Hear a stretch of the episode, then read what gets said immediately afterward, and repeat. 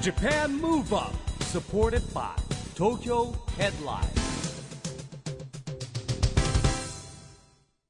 こんばんは日本元気にプロデューサーの市木浩司ですナビゲーターのちぐさです。東京 FM ジャパンムーブアップこの番組は日本を元気にしようという東京ムーブアッププロジェクトと連携してラジオでも日本を元気にしようというプログラムですはい、また都市型メディア東京ヘッドラインとも連動して、いろいろな角度から日本を盛り上げていきます。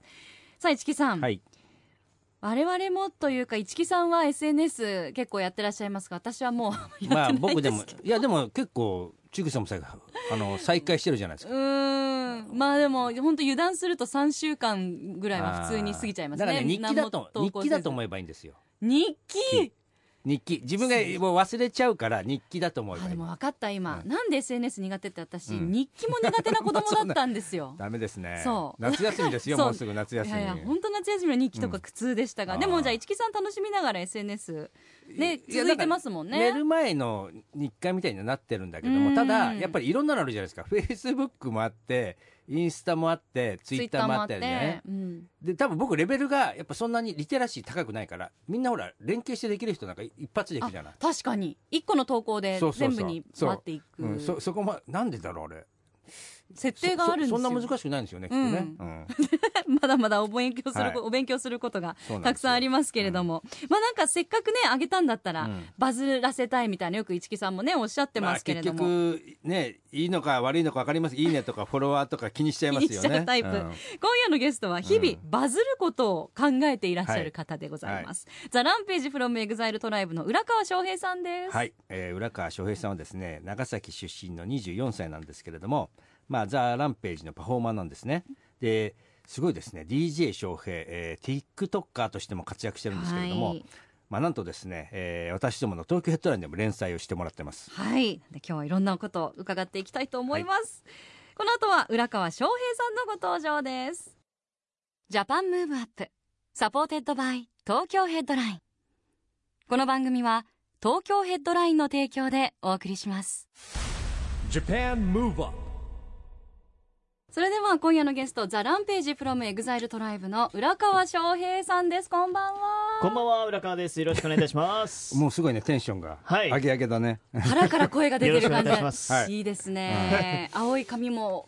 お似お合いです似か合いですありがとうございます。これから夏でこすからのね。色がやっぱりすごいよねやっぱありりがとうご緑ざっいますぽい青っこぽういという本当にこの色あるあるってことだよねこういう色が出てこるっうていこう、とこれ、でもこれは、あの、抜けた色ですね。もともとは原色の青を入れてたんですけれども、今は落ちあて、なるブほどルーハワイを彷彿とさせるような色になっそうていおうりこます。となんだ、はいいい感じねね爽やかですいい感じに抜けましたねうんなかなか似合う方いないと思あうりがとうございさますすがですね番組には浦川さん初登場ですはい、ありがとうございます。ありがとうございお邪魔しますじ実はそんな感じでしたか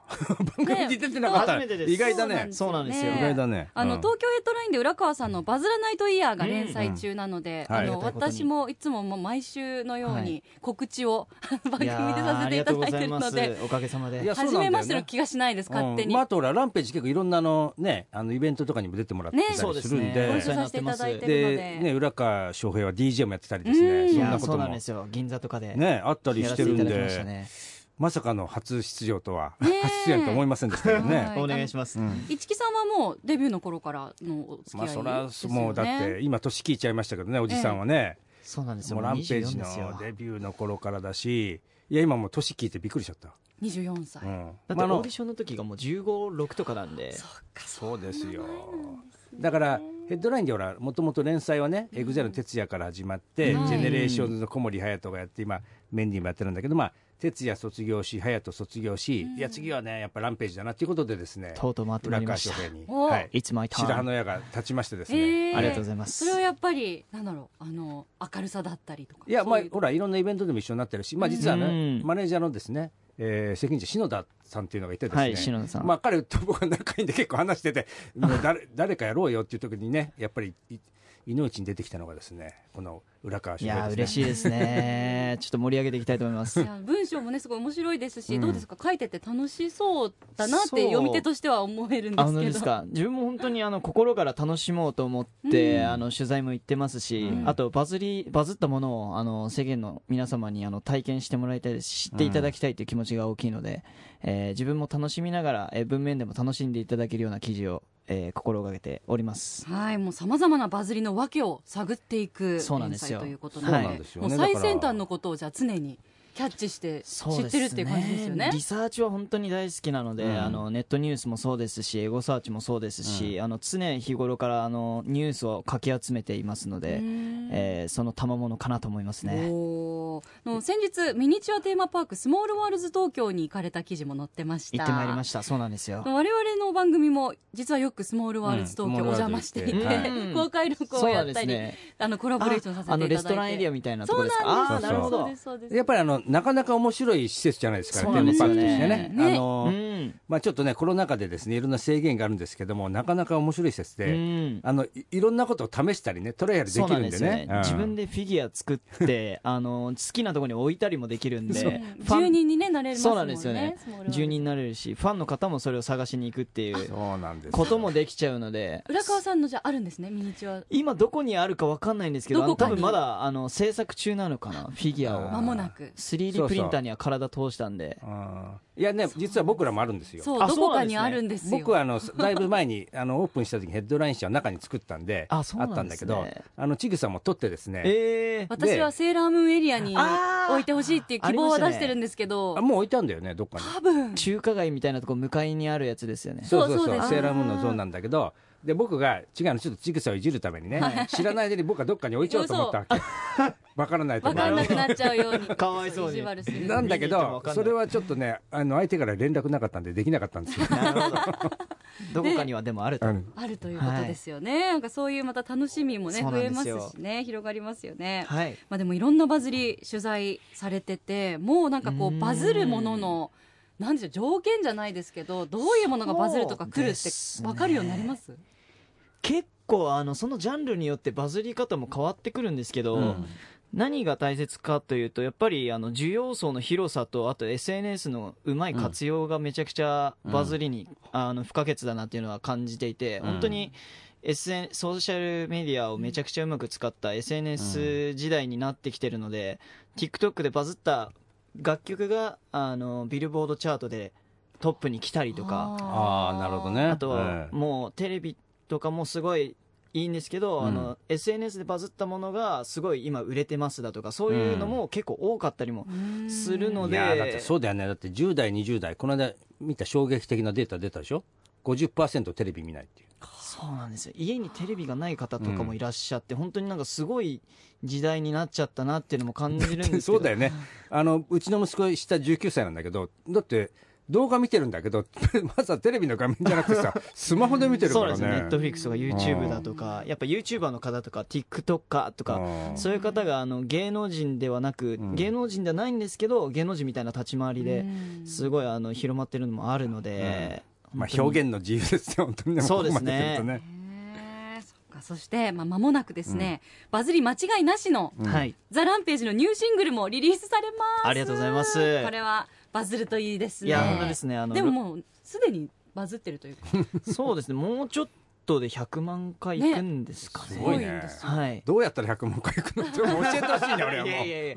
結構これもあの世界あ結構この楽曲がラテン調の逆楽曲になってまして、あうのん以前も「ラフィエスタ」だったり「ファンダンゴ」っていうラテン調の楽曲が出させていただいたんですけれども、結構あのアダルティな大人な雰囲気うのん今回楽曲になっておりまして海外にもすごくあの評判が良くてですね多分それもあり結構再生回数が伸びてるのもあると思いますねうんミュージックビデオ本当にあの異国情緒あふれる、そうですね感じであの場所でいうと和歌山のテーマパークあそうなんですかあれ海外じゃなくて日本で撮ってそうやってぱなんかこのご時世でどこでこれ撮っそうたなんでんすよだろうってすごい思ったんですけど、え和歌山のなんですねえイルカとかいるところ違うあまあパンダもいるけど和歌ね山の和歌山いろんなのなんだよねすごいあのアちょドっベとン場チ所ャー忘れちゃったアんでドすベけンチャーワーどルドみたいな建物本当にあの外国みたいなそうなんですよポルトガルそうポルトガルみのたい街の雰囲気でポルトガルがああるじゃんあのパルケ・エスパーニャとかあったな昔名前変わっちゃったのかなもうスペインとか、えーそのヨーロッパの街の再現のホテルあーうんあそこなのかな賢島とか、めちゃくちゃ知ってますすねいいろろんないとろこうにもんいやだってあ俺るんですね昭和の人間だけど違 うのあの頃はそのバブルもあっていろんな建物が建ったんですあーなるよほどテーマパークとかあーで今それが名前とか変わって残ってるのかもしれない、なるほどです。でも本当あの大人っぽいっていうおっしゃってましたけど結構刺激的っていうか、うんダンスもねそうですね。かっこいいしあの、ルイさんが今回は考えてくださって、あの、ウィリボンスっていうこのステップがあって、結構あーレゲエ調の、へーあの、ステップなんですけど、これはチョコプラの、あの、松尾さんが昔、あの、松尾アンダーグラウンドっていう芸名ではいやられてたんですけど、その頃にそのステップをやられてる芸があって、山椒さんがそれを見つけてきて、このステップ入れようよって言ったのが始め、あーあのなるほどね始まりで、へーで、ルイさんがそれを揉んで入れてくださって、すごいキャッチーなダンスが音サビに入ってるので、そこはすごい注目ポイントかなって思いますね。おーそうすごいねやっぱりあの2人はやっぱクリエイティブなんでねあの2人そうですね。ちぐさ覚えてるから岡山行ってますからね一緒にねチョヨコプラナミのネルイといや違う違うランページのヨナミネルイと、あえ山椒さんですか山でその椒岡山のその時ににチョコプラのチョ二コプラいたじゃん人もいらっしゃっいたたじゃんそうなんですいたいたたまたまなんですけど局でいらっしゃったんですねそういたの僕覚えてるのよチョコプへラーいますってから僕分かんなかったチョコプラ知らなかったその何チョコ時プラ一って木さんチョコプラ知らなくあて知らなかったんですえねーみたいなだけどちゃっかり写真撮っても2、らった3んです年よ前ですかもっと前ですよなんでね一緒に写真撮りに撮りましょうって言われたって俺もついてって撮ったんだけどどさくチさョにコもプラってなんで最初ほら失礼な今となってはですよね。クレヨもうンしんちゃんのチョコビかよみたいな感じでお菓子の名前じゃないです全違った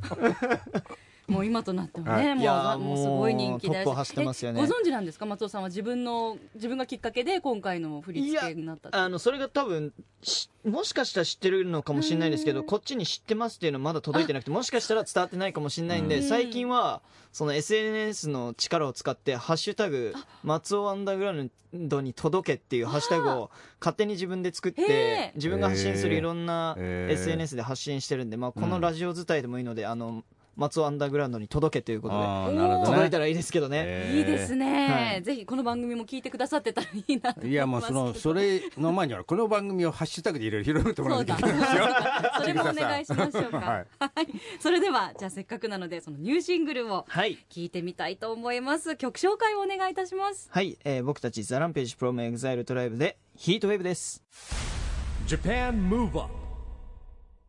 会場も一つにしそうな楽曲ですけれども「ザランページ7月から全国7カ所17公演からなる単独アリーナツアー「ザランページライブツアー2021」いよいよ。すごいですよ始まりますねリブート Wait the Glory、はいタイトルもかっこいいこちありらがとうござ開います催になります7月の17日18日には東京ドームでそうなん開ですよ。催するんですよね夢のドーム。アリーナツアーなのに東京ドーム。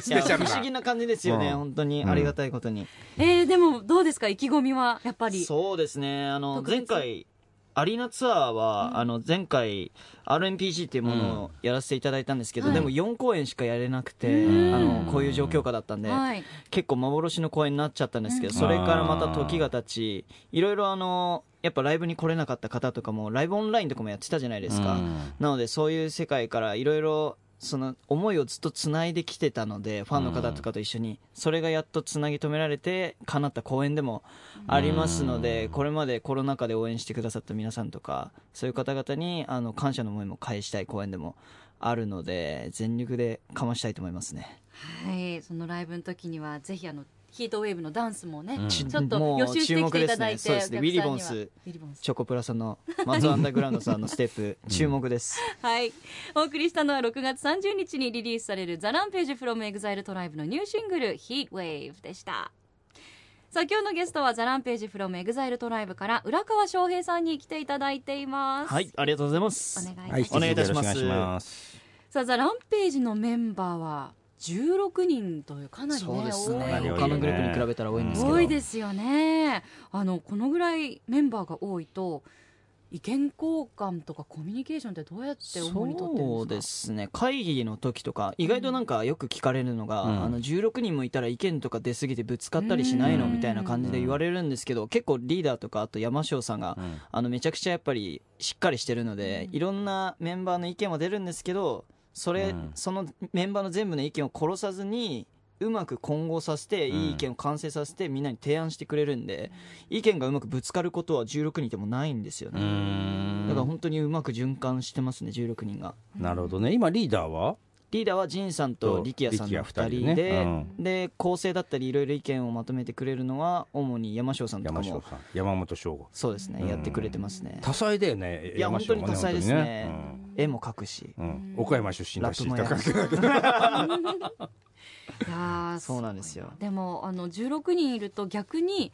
意見をあんまり言わないタイプの方とかもちろんそういうタイプもいるんですけど、あのそういうタイプはあの日々日々から結構言ってたりするので、うんそういうあの日々から言ってる意見を汲み取ってくれたあのリーダーだったり周りのメンバーが、あの代弁して言ってくれることもありますし、うんみんなのちゃんと意見は16人の分の意見はちゃんと出てるので、それすごいことですよそうなんねでやすよっぱりなんかこうあの発言しやすするのが好きなタイプの方と、うんまあ、たくさんいるとそうですね性格もありますしまそうですよね、はいあんまりこう言いづらくなっちゃうまああとは方あもいますからあの彼がやってくれたからいいやみたいのもあるじゃないですか、ね、そうそうそうああん人任せ、うん人任せみたい人な任せなタイプはあんまりいないですねいないんだなるほどねランページみんながうんみんなちゃんラとンみペんなージ意見のこと考えてるんで、はうい、んそれを本当にこう一つの作品の中に毎回入入れ込んでっていうのは大変な作業ですけど、うんだからこそそうですなんかワンアンドオンリーのものがねでも出来上いがろるんんでなしょもうのがやっね。ぱ16個の脳が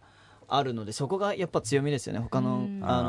あーまあ、先輩方も7人確かとにかねいらっしゃいますけど、うんそこがあの自分らの強みにもしてるんで、うんパフォーマンスとかもそうですけど、うんまあパフォーマンスだけじゃなくて今ほら SNS もそうなんだけどい,、うんろんな伝達の仕方とかさコミュニケーション、まさにコミュニケーションの仕方がねそうですね多種多彩だもんね、うんう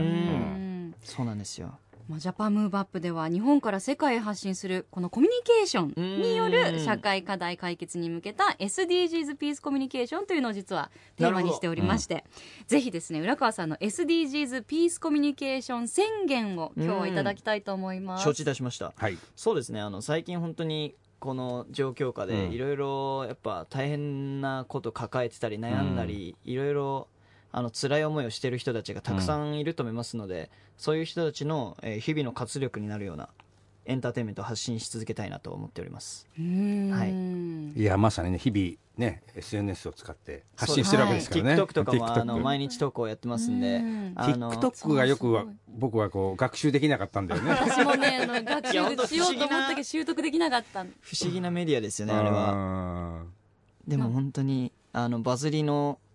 あの根っこでも TikTok はあると思うので最近のあー最近やっぱりなんかもう私たち世代、私と一木さん世代はまだうんどっちかというとテレビをよく見るタイプだと思うんですけど、テレビとか見ててあこの人たち知らないなとか、うんこの曲知らないなって思って調べるとあー大体 TikTok でバズったっていうそうなんですよねあーなるほど TikTok 出身の人アたちとーティかスだトったとかりもそうですし、ねえ CM とかでもそうですし、えそうですねいや僕ね今あの毎年ね淑徳大学ってとこで、はいあの1年生の授業やってるんだけど、えー現代表現論ってでこの間聞いたの SNS の授業ややったわけですよ、はいでフェイスブックと、えー、ツイッターとかあのインスタとかこううんあるじゃないですか、はいやっててやっぱりフェイスブックやってる人が一人もいなかった1年生フェイスブック確かに世界的にはめちゃくちゃユーザー多いですけど、日本のユやっぱー上ザなんだねー少ないのかもしれないですね年齢がやっぱ30代40代とかなんだってそうですねでそういうイメージあるかも逆にやっぱねぎツイッターはいたわけ結構そ若うで者すねツイッターみんなやっでてままあすイよンね、インスタになるとまた手がいっぱい上がってくるわけ、うんであと TikTok です俺は TikTok なんかもう分かんないからえ TikTok みたいな TikTok 本当にフォロワーがすごい、あの右肩上がりで、うんインスタに迫る勢いなんで、ねえこれから来ると思いますねまたさらにだってメッセンジャーとかまあいろいろあるじゃなくて連絡の取り方もね、はいあの結構 L- LDH のさそのランページだけじゃなくてさあのイーガもっとイーガールズだった子たちも含めてなんだけど、普通インスタのメッセージとかで返ってきたりするんだけどあ DM とかですかあー D- ありま DM すっていうんですかあれね DM ダイレクトメッセージダイレクトメッセージもよく使われるのやっぱインスタってインスタでもそんな自分たちは使わないですけどね、でへも時々あります友達でえあるよね、なんで LINE すればいいじゃんって思うあでもそれは確かにそういうことですよね、まあ、たまたま見てる時に見たのかなそうですよねん多分うんなんか見ててオンラインになってたからうんこっち送っちゃおうみたいなんなかそういうあストーリーズこれね上がってくるもんねみんなバーっと来てあそうなんだみたいなね、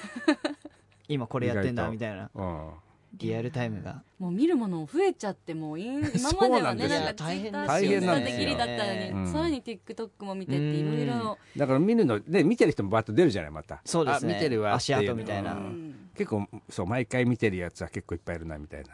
でも毎日あげるのとか苦になる時ありませんかちょっと疲れたなとか今日はもうちょっと眠いなとかですねあのたし確かにあるんですけどでもあの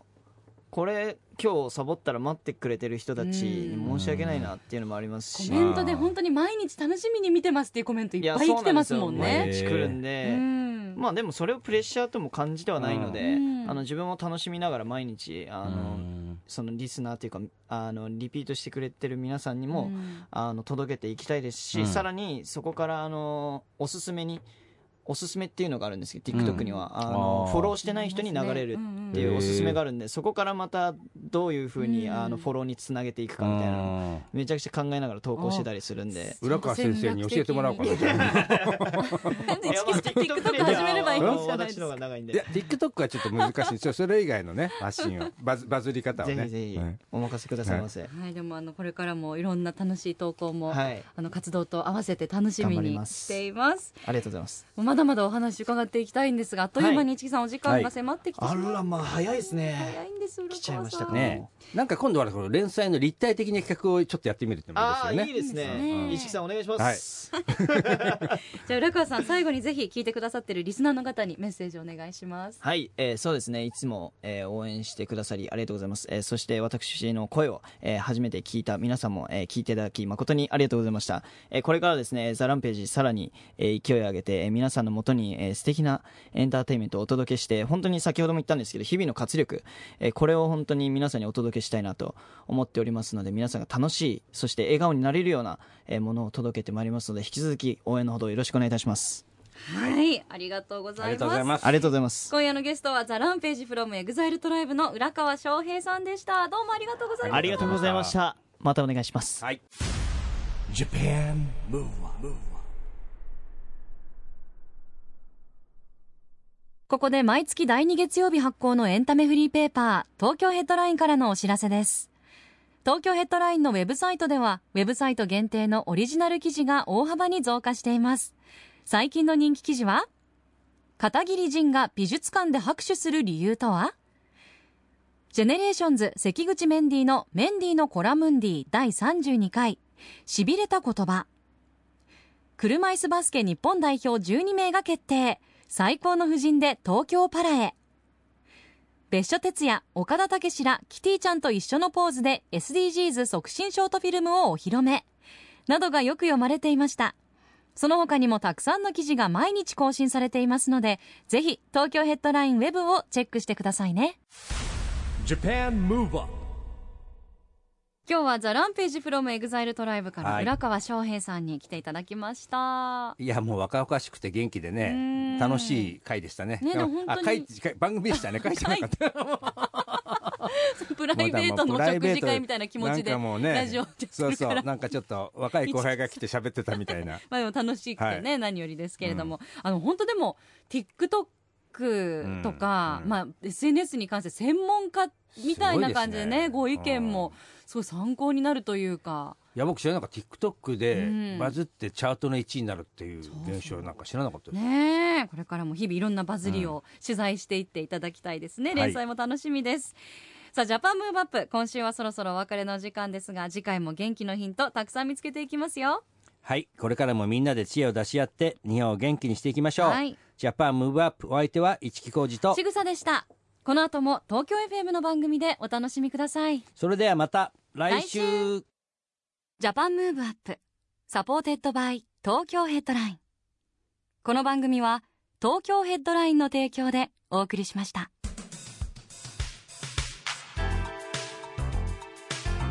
Japan Move Up